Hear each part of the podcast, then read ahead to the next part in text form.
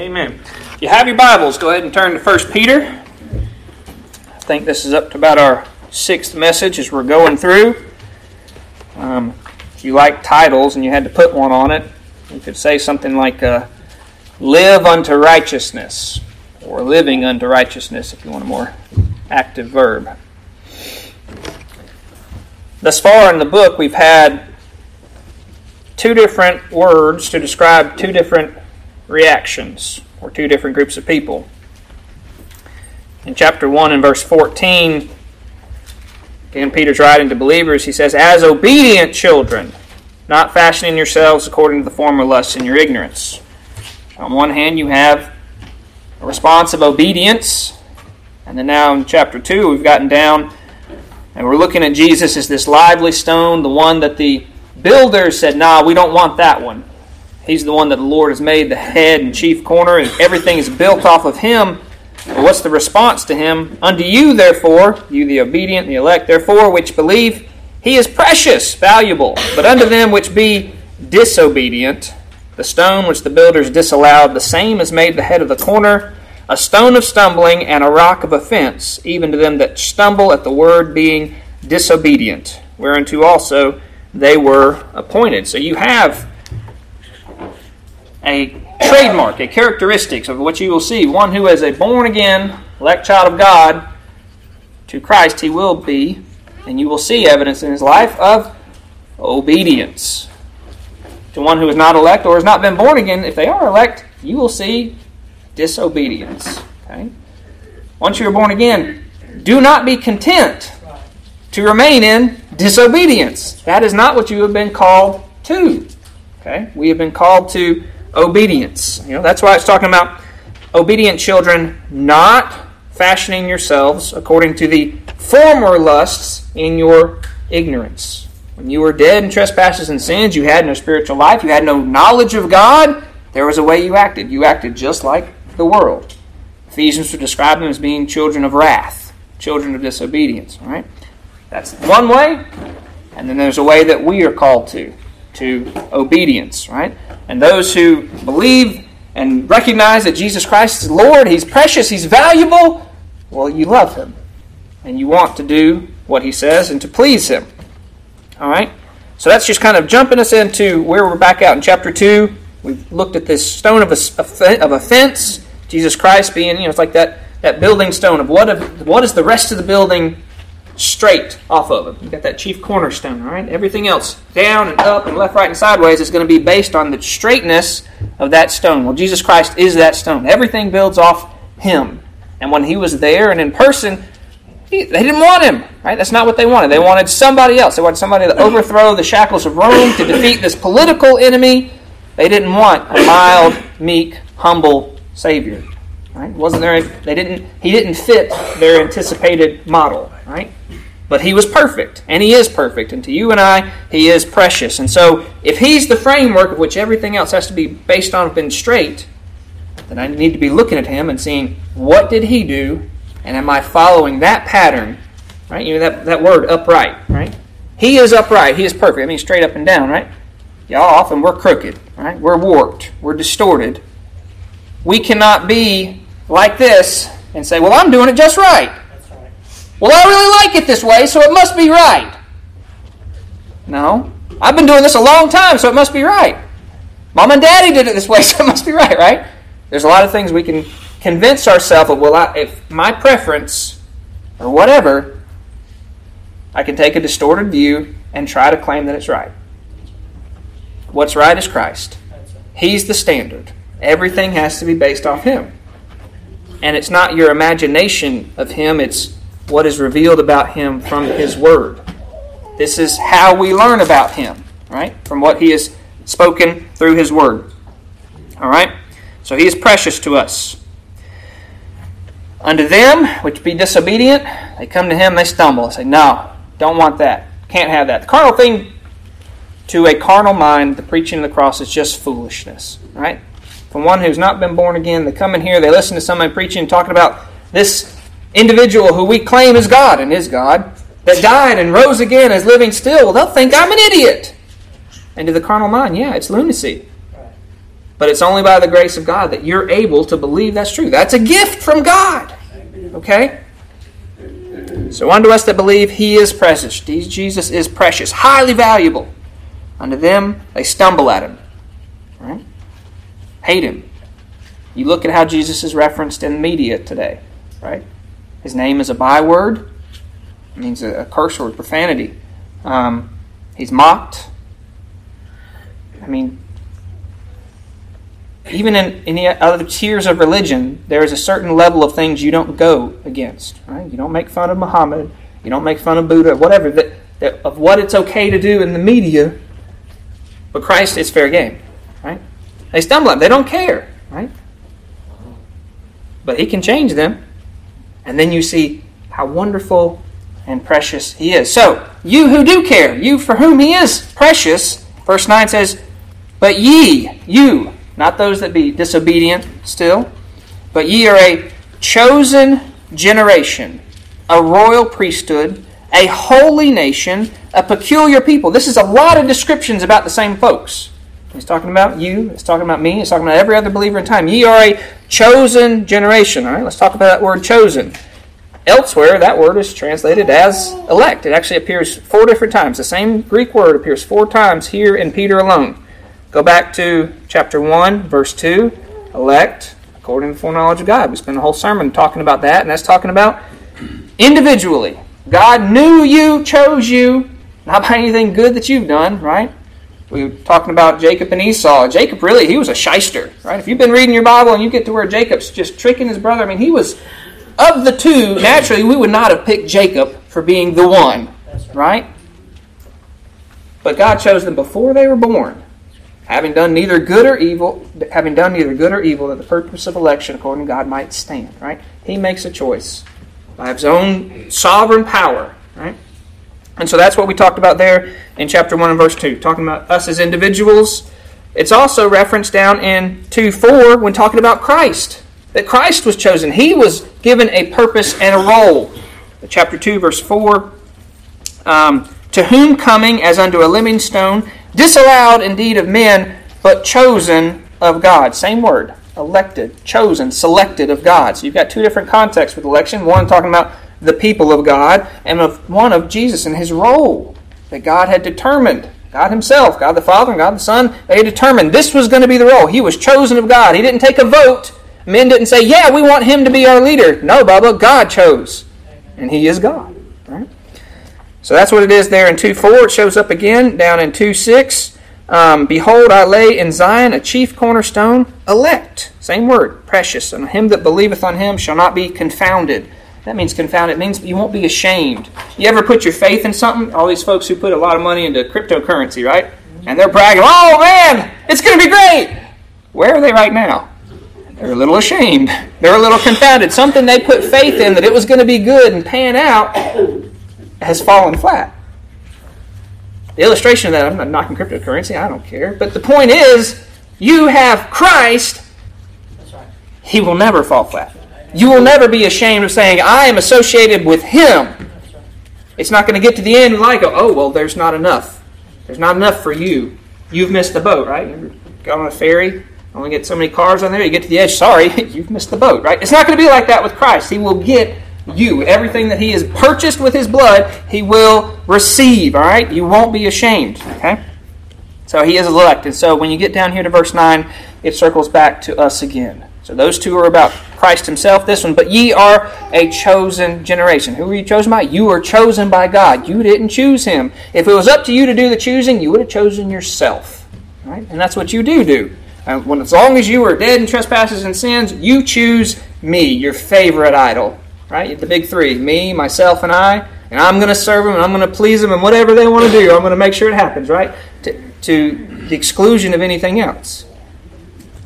And so it's not because you're great, but it's in spite of you. That He chose you and made you of this generation a royal priesthood. All right, royal priesthood. One, you've got a description of your, your family, and the other description of your role. You were adopted. You were adopted by a king. Now, if the King of England sent you adoption papers, you're like, man, that's pretty neat. Right? If I get a title, maybe some land, a little bit of crown, that'd be fun, right? The King of all kings adopted you. And not only that, he had to pay a price to clean you up and make you worthy to be part of his family. And that price was the blood of Jesus Christ, right? You are kings. That's crazy. You are heirs to a great throne and inheritance and realm. Not so much a throne, but uh, to an inheritance. This royal inheritance that the King of all kings owns, and he has adopted you and calls you his brothers. Whoa! You're a chosen generation. The one that the world says, y'all are fools. And there's nothing to that, and you'll see it when you die.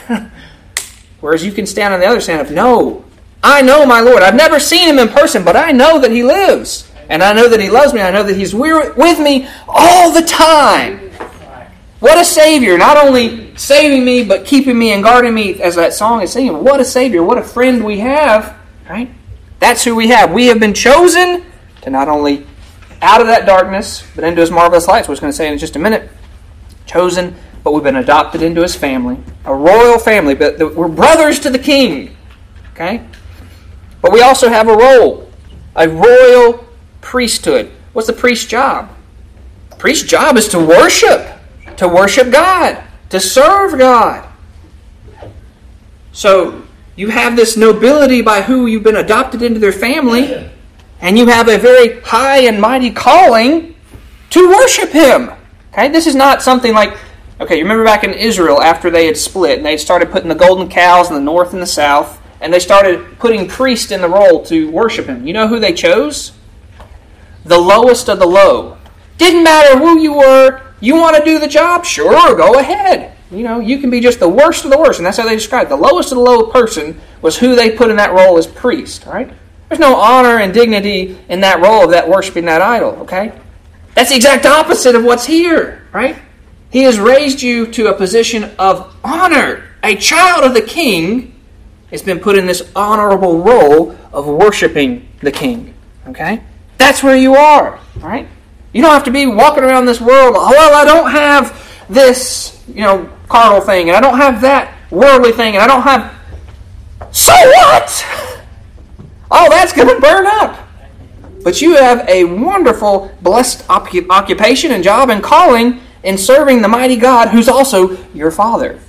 That's a great thing. You're a chosen generation, a royal priesthood, a holy nation. Right? This is not referring to a political nation, but this is referring to a people that's broader than any one group. I mean, if you are a child of God, your brothers here can sit in America, they can sit in Mexico, they can sit in Europe, they can sit wherever. It's one nation, one family. That's where your allegiance lies. Okay? A peculiar people. Sometimes we use that word in our vernacular. but Peculiar is weird. And that's kind of true. To the carnal mind, we are weird. But that's not what this means. This, this really means an acquisition. A particularly purchased acquisition. Who chose you? God chose you. What did He pay for you? He paid for His Son's blood to pay for each and every single one of your sins. He chose you and pulled you, brought you to Himself, a peculiar people. He purchased you. Why? That ye should show forth the praises of Him. Goes back to your role as a priest, right? What are you doing? You're showing forth the praises of Him. Who's Him? him that called you out of darkness into his marvelous light. When you were dead in trespasses and sins, you were a slave to sin. That was all you knew. That was all you cared about. And you enjoyed it. And it was gross and it was vile. And he's pulled you out of that into his marvelous light to be his priest, his son, the kingly role. Wow. And you get to show forth his praises. That's what you've been called to. Now, if you'll allow me just a slight tangent, I want to think about this word marvelous because we use it so cheaply today. Look at marvelous. Go to Revelation 15. Revelation chapter 15. I'm just going to read the first four verses.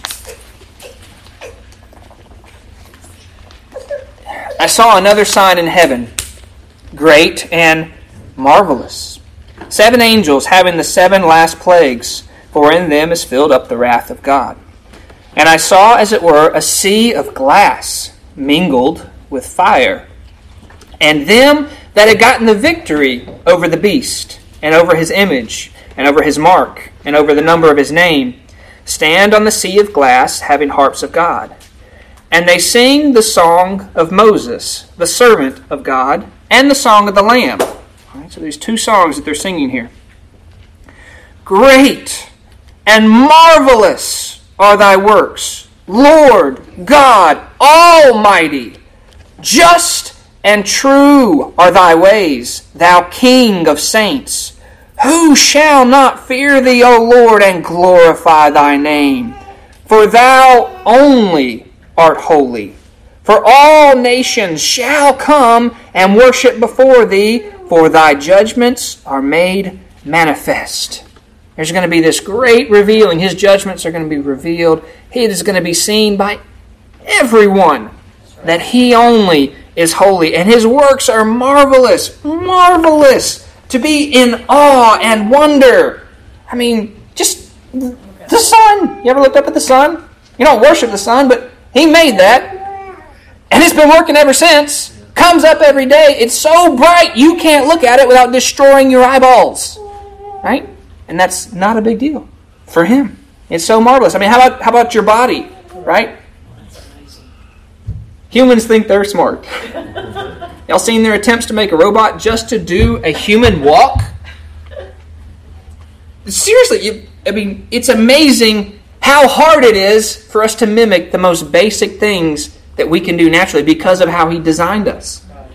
Like, I don't know anatomy, Megan took all that in nursing school, whatever, but just looking up the number of organs, systems, subsystems, and how they all interact with each other and do it in an efficient way where we can't replicate any of this. We can't even understand it on an individual level for just one. I mean, his works are marvelous. His works are wonderful and they're perfect. And if his works are this good, think about how much bigger and better and greater he is. Right? If we can't even understand it, much less replicate it, and he designed it all without any effort or hardship. And not just one thing, he created all living things. Right? And if you can believe that he did that, that's because you're a child of God, right? That is something that he's given you, the belief on him, to believe that he framed the world. Hey, marvelous. You know, uh, what's the name of that production studio that makes all the superhero movies? Marvel, right? And what are they trying to do? They're trying to explain a world without God, right? And even these, you know, larger than life characters who've got all these, you know, superhuman strengths and whatnot, what are they? They're all flawed. They're all failing. They, they, they can't, no matter what they come up with in these movies, they can't come close to matching the perfection and holiness and might and grandeur of your God. Right? Okay. End of tangent. Going back. 1 Peter chapter 2. He's called you out of darkness into his marvelous light, which in time past were not a people, right? He says you're a nation. Well, in time past you weren't a people, but now we're the people of God. Who's he writing this to? He's writing unto Gentiles. Those who naturally God had not said, you know, Abraham and his descendants, were, that was Israel, that was Jew, the Jews. Those, it was the one spoke, spoken people. That's who the oracles were given to. The oracles mean the commandments, right? Everyone else was just on the outside. Right? You were not a people of God. At least you didn't know it. Right? And yet Jesus came, and through the rest of the scriptures, there was a revealing that this promise of this Savior was broader than just this one group of descendants of Abraham, but to all of his people across all kindreds, nations, and tongues. You were not a people before, but now you're a people. You get to know that you're a people. Right? and are now the people of God, who had not obtained mercy, but now have obtained mercy. Right? So, because that's true, because you're chosen by God, that you're his adopted child, you're made into a brother of the king, you have this role of being a priest to worship and praise him, and you're, uh, you've been particularly purchased by him to show forth the praises of him. You weren't a people, now you're a people. You didn't have mercy, now you have mercy. Now what? Live it out live unto righteousness. You have ample motivation to serve and worship your God in a way that glorifies Him. Amen. Okay? You're not trying to earn your way to heaven. You can't do it. Right? You got nothing to add to your roster. All right? Christ has done it all. He's done the work. You will be with him in heaven. But how you live here, you can either glorify him or you can bring him shame. With each decision, each word out of your mouth, each thought. Okay? So that's your motivation because of what he's done and your gratitude for it and the role that you've been called to to give him praise. So that brings you up to verse 11. Dearly beloved, I love you. That's what Peter's saying. I love you so much. Dearly beloved, I beseech, I'm begging, I'm imploring you as strangers and pilgrims. Are you a stranger and pilgrim here below? If those things up there are true about you, yeah, you're a stranger. All right? We're just passing through. This is not our final destination. This is not our homeland. This is where we're just sojourning, like Abraham. He, he was given this wonderful promises of a land, but he spent his whole life in tents. The only land that he purchased was when his wife died. And then he got buried there too. But that was not the land, right? He was a picture for us of we're just passing through. Our time here is just like you're, you're, you're camping out. It's a long camp out. But you're getting to where you'll have roots, where a place has been prepared for you. Dearly beloved, beloved, I beseech you, I beg you, as strangers and pilgrims, abstain from fleshly lusts which war against the soul. Who indulges in the fleshly lusts, that's what the disobedient do. That was the old way, the path that you were on before that he's pulled you off of. Abstain from it. Let it go. Don't follow it any longer. All right? And uh, it goes on having your conversation. Oh, excuse me, I left it. Abstain from fleshly lusts, which war against the soul. Okay? There is an internal conflict within every child of God. Okay? On one hand, you will have the new man, one who has been born again by the Spirit, the one who will never lead you or give you a desire to sin. Okay? Never. And then you have your old man, who is still there. And he continues to battle and desire the things of the world and desire things. For, you wonder why do I struggle when I see that F one fifty going down the road and it's so good. It ain't the thing. It ain't, it's not the thing of the Holy Spirit, right? That's my carnal self. And man, you know my truck that overheated the other day. That sure would be nice to have one that wouldn't do. Right? I don't need that. But that's that's the old man. That's that's just a silly example of how you will battle that. That is our nature. You are you are weird, right? Peculiar. that you have a dual nature. Those who are, are not elect, not born again, they don't struggle with that. Okay? That's not something, that's part of the reason they can't understand why you're struggling. But when you engage and indulge in those fleshly lusts, they war against your soul. There is a conflict. It makes your walk with God harder. Okay? Go to Galatians chapter 5. Letter to the Galatians, chapter 5. 10,000 foot overview of Galatians is Paul is very upset with this church because some folks have come in and told them Christ is good, but you have to be circumcised and you have to keep the law too, otherwise you can't be saved. Okay?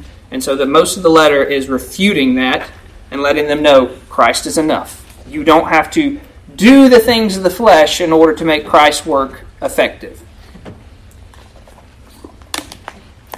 Okay, the Galatians 5 starting in verse 16, says, This I say then, walk in the Spirit, live out the things that are pleasing to the Spirit of God. This means walk in the Spirit, and ye shall not fulfill the lust of the flesh. For the flesh lusteth against the Spirit. They're pulling contrary to each other. One says, Go and serve the things of God, the other is exact opposite. Go and serve yourself. The things that make you feel good, that have a temporary pleasure moment, that are going to be sour and bitter and horrifying to you later. They're going to pull against each other. The flesh lusted against the spirit, and the spirit against the flesh. These are contrary to one another, so that you cannot do the things that you would. Right? You cannot be perfectly straight down the line without any pulling back and forth. Right? You've always got this kind of. I feel like we kind of bounce on the two sides of the road. Right? Which one am I listening to at the moment? You cannot do the things that you would. But if you be led of the Spirit, you're not under the law. Now the works of the flesh are manifest. Okay, well, you talk in general terms, you know, the lust of the flesh. Well, what does that mean? What are things that I should be on the alert for, not to give into, to abstain for? Well, it gives you a real specific list. Okay? The works of the flesh are manifest. They are these adultery. This is any form of sexual sin that breaches the faith and trust between you and your spouse. Okay? It goes on and gets to a broader word, which is fornication. That is any form of sexual sin, whether you're married or not. The only form of sexual activity that is blessed and condoned by the Scripture is within the marriage bed. That's it. Period. Anything outside of that, and you are engaging in the lust of the flesh, and it will war against your spirit. Uncleanness, that which is lewd, defiled. Lasciviousness, that is a strong desire for that which is, well, it actually a lack of self restraint, particularly with regard to um, bodily passions, often includes in that sexual desires, lasciviousness. Not having self restraint. If temperance and moderation are a fruit of the Spirit, this is the opposite of that, of indulging beyond anything that's right and reasonable. Hmm? Idolatry, anything that you love more than God. Whether that's bowing down to a physical statue, yeah, don't do that. But anything that you put in your life as being outranking God, I would serve God and do this that I know to be right, but I have to blop. That's the idol. Witchcraft, um, don't play with that built in within that word, there's also an idea of abuse of drugs. Um, that was. We can talk about that if you want to look at the Greek, but hatred, variance, emulations, wrath, seditions, murders, heresies. These are a bunch of different words to describe any form of strife and contention. Um, know, that emulations. That's that's a competitive desire. I'm going to beat you no matter what it takes, right? Why? Because it, because it lifts me up. Most of these are motivated by pride and serving self, of flesh. Emulations, wrath, strife, seditions, heresies. A heresy, literally, that's a sect. S E C T. A division within. Here, you've got one camp over here, one camp over here.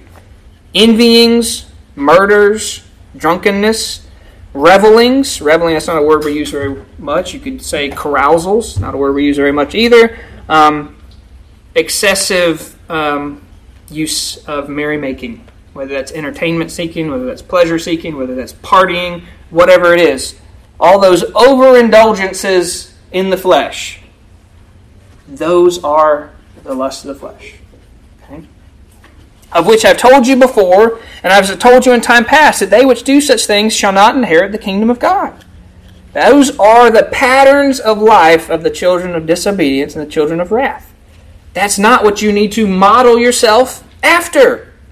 We need to be transformed by the Holy Spirit, not conformed to the model that we see around us. Opposite hand would be what are the fruits of the Spirit? Well, that's love, joy, peace, long suffering. That's the opposite of all those others emulation, wrath, strife. Well, I'm got no patience for that. No. You're being led of the Spirit to be long suffering. And that's, that's a stronger word than just patience, right? Long suffering. And that, that implies there's some suffering, and you're patiently bearing through it, right? Gentleness, goodness, faith, meekness, temperance. Against such there is no law. Okay. Let's go back to 1 Peter. So abstain from those fleshly lusts which war against the soul. And we're still in the same sentence here. It says, having your conversation honest. Your conversation, that word means behavior. Not just what you're saying, but your whole manner of life. Having your behavior honest. And that word honest is interesting. Literally, it translates to beautiful or good, virtuous. Having your conversation honest among the Gentiles. Now, he's writing to Gentiles, so well, who's he talking about here? Well, if you look up that word, it means ethnos. You ever heard the word ethnicity? It means races, tribes, peoples. It's kind of a broad category, but it means everybody, right? But specifically in this context, he's talking about even among non believers. Having your conversations, you're abstaining from fleshly lust, you're having your conversation honest, beautiful, virtuous among the Gentiles, that whereas they speak against you as evildoers, they may by your good works, which they shall behold, glorify God in the day of visitation. All right. So, what are you doing now? You're doing the good works. You're having your conversation honest. You're abstaining from the fleshly lusts. And these non believers will look at you and hate you and call you an evildoer now. But on the day that Christ comes back, you know what they're going to have to do? Glorify God because you faithfully served Him and continue to do the good works despite them. Isn't that crazy? That by you continuing to do good and faithfully serving God, because that's what He's told you to do, even when you don't get the positive reinforcement from those around you, those that hate you the most and talk the worst about you are still going to have to glorify God because His servant was faithfully doing what He called was called to do. Okay. They shall glorify God in the day of visitation. And visitation means inspection inspection day. Right? Well, that's, that's the judgment day. That's when Christ comes back. All right? So they are going to be observing how you react. And they may not give you any ounce of positive feedback. All they may all do is slander you and speak evil of you and hate you. But one day they will have to glorify God for your faith. So, are there any examples in Scripture of somebody doing the right thing and then getting slandered for it? Yeah, it's like full of it. Acts chapter 16, we've talked about Paul at Philippi. There was the girl who was possessed with a demon being used as a fortune teller. After many days, Paul finally turned around because she'd been following around and saying, you know, you know, these are the, the men who serve the Most High God. He turned around and he cast out the demons. And what happened? Their masters got really mad because now they've lost the opportunity to use her as a fortune teller. And so they draw him to the judges. And what do they say against him? This is Acts 16 and verse 20. Here's their charge These men, being Jews, do exceedingly trouble our city. What have they done? Well, they'd been preaching down by the river, praying, and they'd healed somebody who was possessed with a demon. They exceedingly trouble our city and teach customs which are not lawful for us to receive, neither to observe, being Romans. Was any of that true? No. Did it stop him from saying it? No. Did it deter Paul from continuing to do the right thing? No. Uh, how about a few chapters later when Paul goes down to Jerusalem? and he's going to the temple, he's going to worship, and some folks from Asia who had heard about his ministry um, find out he's in there. Um, the Jews which were of Asia, when they saw him in the temple, stirred up all the people and laid hands on him. He's in there praying, right? He's not teaching, he's not rabble rousing. And here's what they're crying out. This is Acts chapter 21, verse 28. Crying out, Men of Israel, this is the man that teacheth all men everywhere against the people well, if you're teaching that, the God, that Jesus saved the Gentiles, well, they're saying that. Well, that's against Israelites, against the people. And the law and this place, and further brought Greeks into the temple and hath polluted this holy place. You couldn't bring Gentiles inside, but had he done that? No. None of those things were true, for they had seen him in the city with Trophimus and Ephesians, whom they had supposed that Paul had brought into the temple. So they'd seen him with this guy earlier. Well, naturally, he must have brought him in, and so we're going to accuse him of that too. And all the city was moved, and the people ran together, and they took Paul, drew him out of the temple, and forthwith the doors were shut, wham, and they went about to kill him.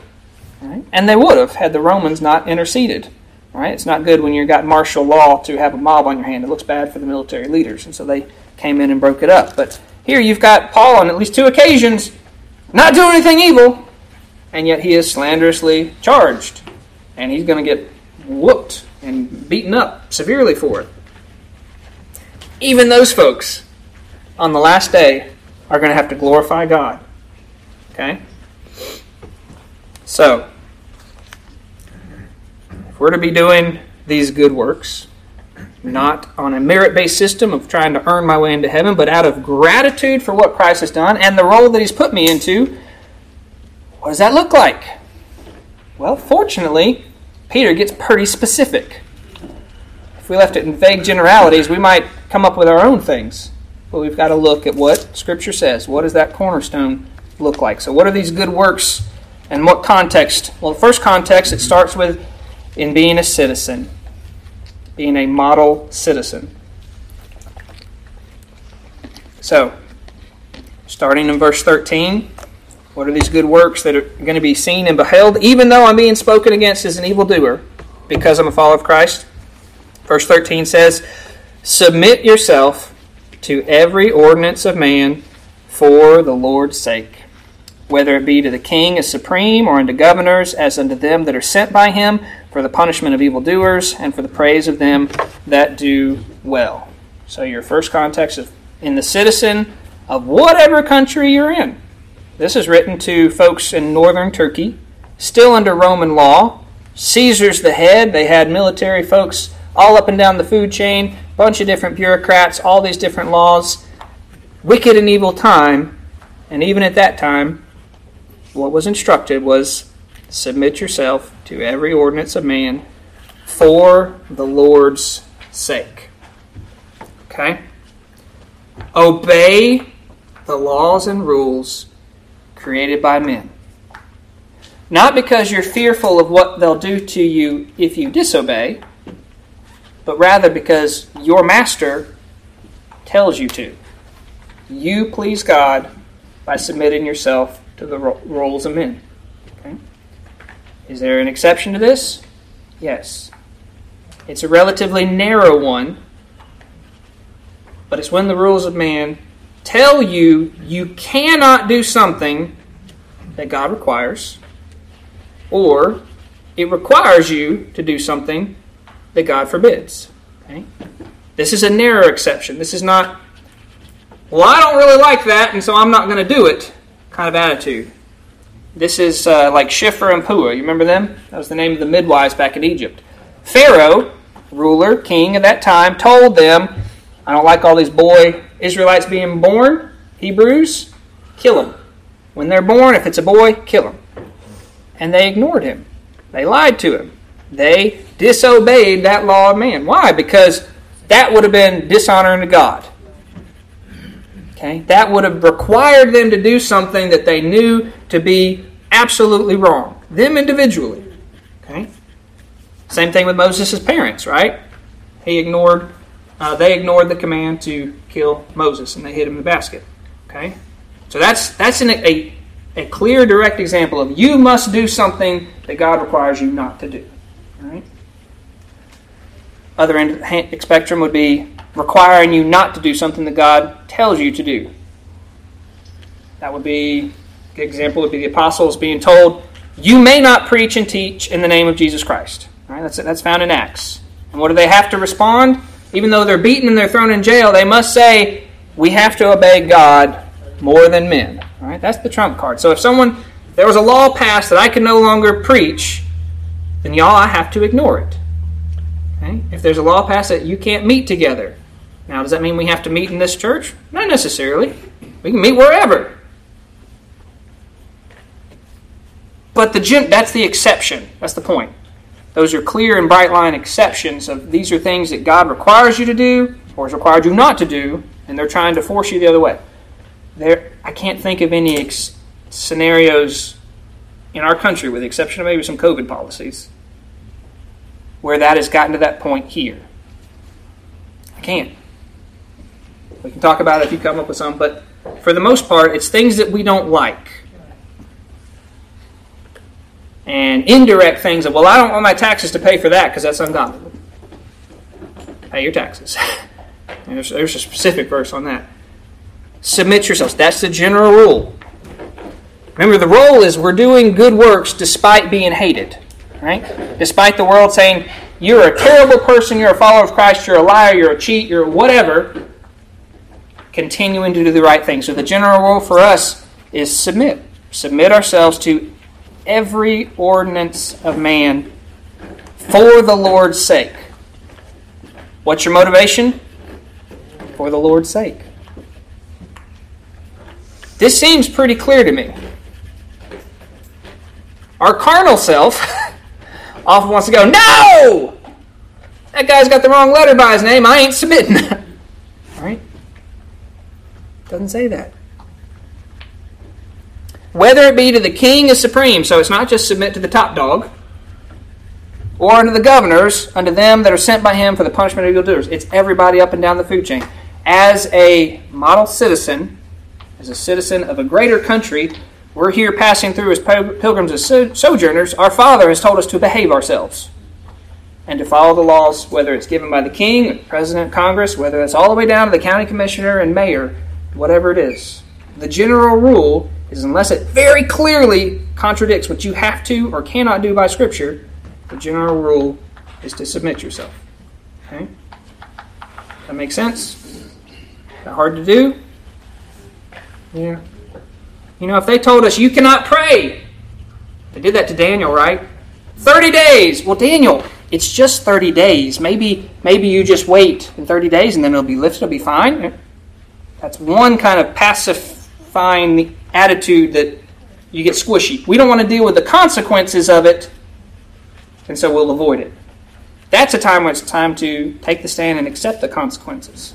Like the three Hebrew children, right? They were told, you must bow down to an idol. They knew we must not bow down to an idol, but you've been told, and if you don't, you'll be burned to death. You will die. Right? What did they say?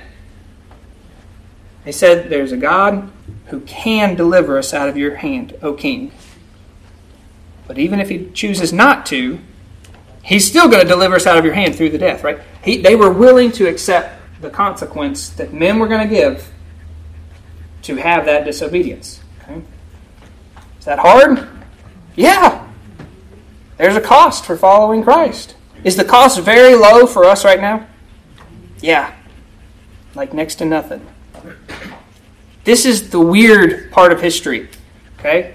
It's weird because, for the most part, if you were to say the things that we believe out loud, you would really upset somebody.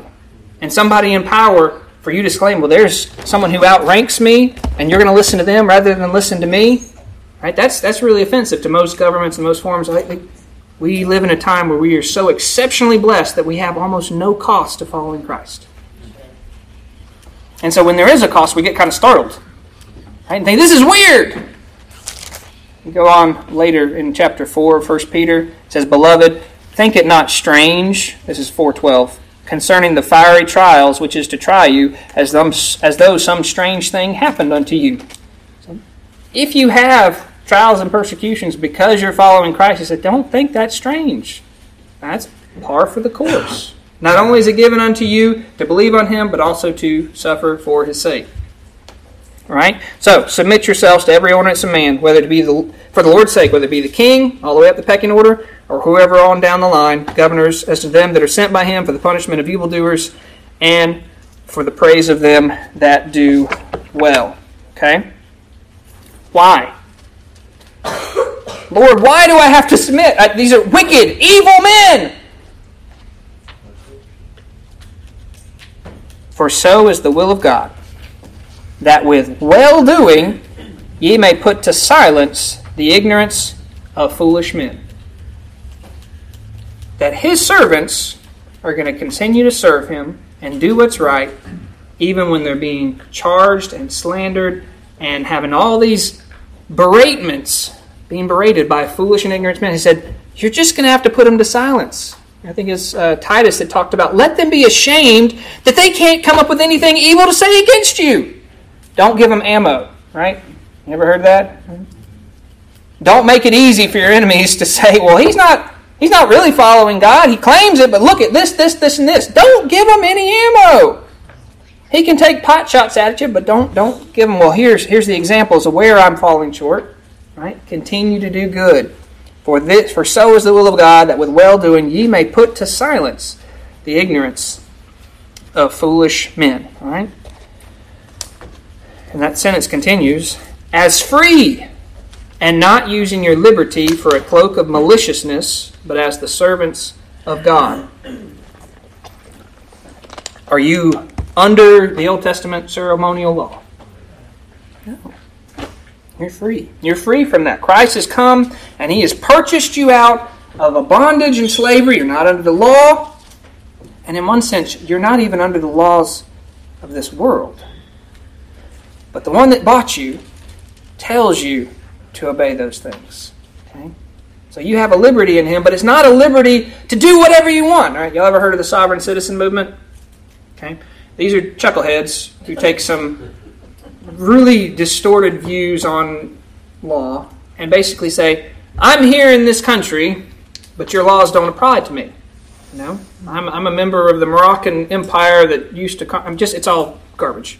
But the point being is that they say, I'm free from this law, and therefore I can do whatever I want. You say I can't bring guns in the courtroom. Guess what? I'm bringing guns in the courtroom. I, you know that that they say there's no consequences. There's nothing that's over them. Right? That's the model he's saying. Don't do that. If you're my servant, and yes, I've set you free, but it's not for you to act like a fool. It's not to act like any old way, but rather it's to be my child and to act like my child. All right? Don't have that freedom be the cloak that you wrap around as you're going around. So, well, I'm free. Christ has made me free. I can do whatever I want. And all that's doing is covering up your maliciousness on the inside. Right? It shows up. It lives, you live it out.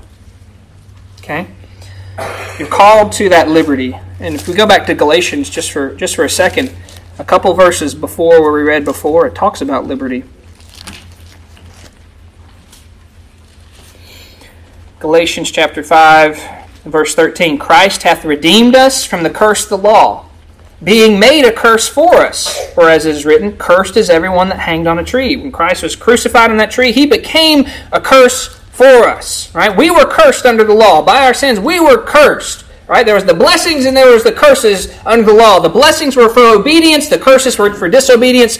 We disobeyed in every way possible. We disobeyed, and yet Christ literally became the curse for us, suffering that uh, terrible death on the tree, that the blessings of Abraham might come on the Gentiles through Christ Jesus, that we might receive the promise of the Spirit through faith.